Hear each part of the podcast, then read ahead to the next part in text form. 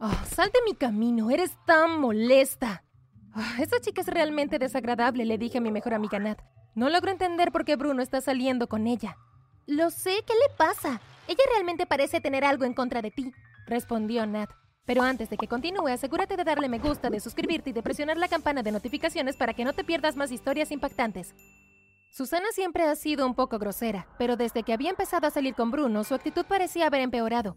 Traté de mantenerme fuera de su camino tanto como me era posible, pero a veces era inevitable. Por suerte no teníamos muchas clases juntas, por lo general solo la veía en el recreo y a la hora del almuerzo. Estaba esperando en la fila de la cafetería de la escuela cuando vi a Susana caminando hacia mí. Bajé la cabeza y miré al suelo esperando que con algo de suerte ella no me notara. Cuando se acercó a mí, de repente me tiró toda su bebida encima. Mi playera estaba completamente empapada. Oh, lo siento, no te vi para nada, dijo ella. No mientas, Susana, lo hiciste a propósito, le grité. Lo siguiente que supe fue que Bruno se había acercado rápidamente hacia nosotras. ¿Estás bien, Jimena? preguntó él. Tu novia acaba de tirarme toda su bebida encima, le dije. No le hagas caso, dijo Susana. Jimena está loca. Pero Bruno no se lo estaba tragando. No mientas, yo lo vi todo. Ya basta, ya he tenido suficiente de tu mezquindad, Susana. Terminamos, no quiero tener nada más que ver contigo. Susana miró a Bruno en estado de shock. Me costó todo mi esfuerzo no soltarme a reír a carcajadas, pero de verdad no quería enemistarme más con ella. Ven conmigo, Jimena, dijo Bruno. Te ayudaré a limpiarte. ¿De verdad estaba pasando todo esto? Seguía a Bruno hasta su casillero. Aquí tienes, puedes usar mi toalla, dijo él. Gracias por venir a ayudarme. No tengo la menor idea de lo que pude haber hecho a esa chica, pero desde que tú y ella empezaron a salir, ella la ha traído contra mí. Eh, bueno, puede que sea en parte mi culpa. ¿Por qué? Bueno, siempre he estado enamorado secretamente de ti, Jimena. Susana se enteró y se puso muy celosa, es por eso que no le caes bien. Mi corazón dio un vuelco. ¿Bruno realmente acababa de decir que estaba enamorado de mí? Pensé. Bueno, tú también me gustas un poco. Bruno me sonrió. Supongo que no te gustaría tener una cita conmigo, ¿verdad? Me preguntó. Me sonrojé y dije, eso sería realmente genial. Bruno y yo empezamos a salir y sinceramente todo fue realmente perfecto. Nos llevábamos muy bien. Siempre habíamos sido amigos, pero nunca me imaginé que llegaría a ser mi novio. Sé que suena muy precipitado, pero a decir verdad ya podía verme casándome con él. Era el tipo de chico que siempre había querido como novio. Por supuesto, Susana estaba que se moría. Hizo todo lo posible para tratar de separarnos. Le dijo a Bruno que me había visto besándome con otro chico en la ciudad, pero cuando Bruno le preguntó qué noche había sido, ella se puso nerviosa y él pudo darse cuenta de que estaba mintiendo. No te preocupes, Jimena, nunca creeré una palabra de lo que diga Susana, dijo Bruno. Me sentí como si estuviera volando entre las nubes. Nada podría estropear mi estado de ánimo, pero un día Bruno me dijo que tenía algo que decirme. ¿Qué es lo que tienes que decirme? le pregunté. Pude ver por la expresión en su rostro que no eran buenas noticias. Mis padres me van a enviar a una nueva escuela en el otro lado de la ciudad. Al principio estaba devastada. Odiaba la idea de no verlo en la escuela todos los días. Entonces se me ocurrió que yo también me cambiaría de escuela. De esa manera todavía podríamos estar juntos. Me sentí instantáneamente aliviada. ¿A qué escuela te vas a cambiar? Henley High. Mi corazón se hundió por completo. ¿Qué? Pero esa es la escuela más cara del país. Solo los hijos de multimillonarios pueden ir ahí. Sí, lo sé, pero no te preocupes. Podemos vernos los fines de semana. Pero eso no iba a ser suficiente para mí. Tenía que encontrar la manera de poder ir a esa escuela también. Cuando llegué a casa busqué Henley High en mi laptop. Abrí la pestaña de admisiones y llené los formularios. Solo puse información falsa para que pareciera que mis padres tenían trabajos bien pagados y montones de activos. Fue justo una hora más tarde que recibí el correo electrónico. Me habían aceptado para comenzar en la escuela el siguiente semestre. Eso era en solo un par de semanas. Podría arreglármela sin ver a Bruno en la escuela hasta entonces. No le dije a Bruno que me habían aceptado, realmente quería sorprenderlo. Tuve que usar todos mis ahorros para comprar el uniforme nuevo y algo de ropa cara para que todo combinara con mi nueva imagen. La primera mañana en mi nueva escuela estaba realmente nerviosa. Crucé las puertas de la escuela y miré a mi alrededor para ver si podía ver a Bruno, pero no estaba por ningún lado. Pude escuchar a dos chicas conversando mientras pasaba al lado de ellas. Mi caviar esta mañana fue absolutamente un asco. Tuve que decirle a mi sirvienta que se lo diera de comer al gato, dijo una.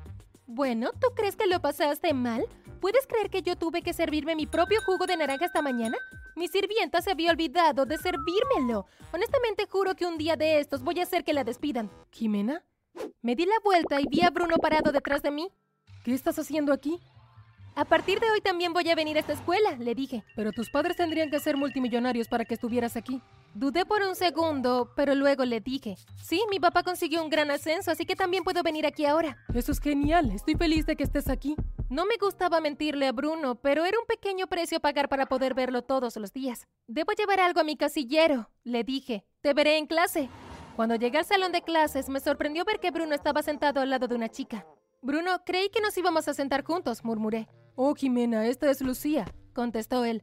Normalmente me siento al lado de ella en clase. Oh, por favor, Bruno, te he extrañado mucho. Bruno se levantó y nos sentamos juntos en otro escritorio. Lucía frunció el ceño. Aunque no me importaba, estaba realmente feliz de estar de vuelta con Bruno. Cuando terminó la clase me levanté para irme. Lucía pasó a mi lado y me gruñó en voz baja. Te vas a arrepentir de haberme convertido en tu enemiga. Fue un par de semanas después que escuché a Lucía hablando con sus amigos. Simplemente no estoy convencida de que sus padres sean multimillonarios. ¿Has escuchado la forma en la que habla? Suena como si fuera una persona sin hogar. Todos sus amigos se rieron. Sabía que era mejor tener un poco más de cuidado con Lucía.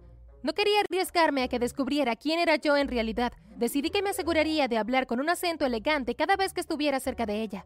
Todos en la escuela eran súper ricos. Siempre hacían fiestas en sus casas e invitaban a toda la escuela. El siguiente fin de semana fue el turno de Lucía de organizar una fiesta en su casa. No esperaba ser invitada en absoluto. Así que fue de gran sorpresa cuando Bruno vino y me mostró su invitación. Había sido escrita para Bruno y Jimena. ¡Guau! Dije, ¿estoy en shock? ¿Vas a venir, cierto? Preguntó Bruno. No estaba segura de si era buena idea ir, pero Bruno definitivamente iría, así que yo también quería estar allí. Claro, yo también iré. Nunca antes había visto una casa tan grande como la de Lucía, era realmente enorme. Habían como 10 autos estacionados en el camino de la entrada, Porsche, Bentley, etc. Su familia obviamente era súper mega rica. Lucía abrió la puerta mientras nos acercábamos a la casa. Adelante, pasen chicos, todo el mundo está aquí, dijo señalando la parte trasera de la casa. Bruno vio a algunos de sus amigos y se fue a charlar con ellos. Decidí que yo iría a echar un vistazo a la casa. Comencé a explorar yendo de habitación en habitación. Finalmente terminé en lo que obviamente era la oficina del papá de Lucía. Vi algunos papeles en su escritorio y me acerqué a echar un vistazo. Lo que encontré realmente me sorprendió. De repente Lucía entró. ¿Qué estás haciendo? Lo siento, fui al baño y me perdí en el camino de regreso. Ella me miró con recelo. Está bien, pero no vuelvas a entrar aquí.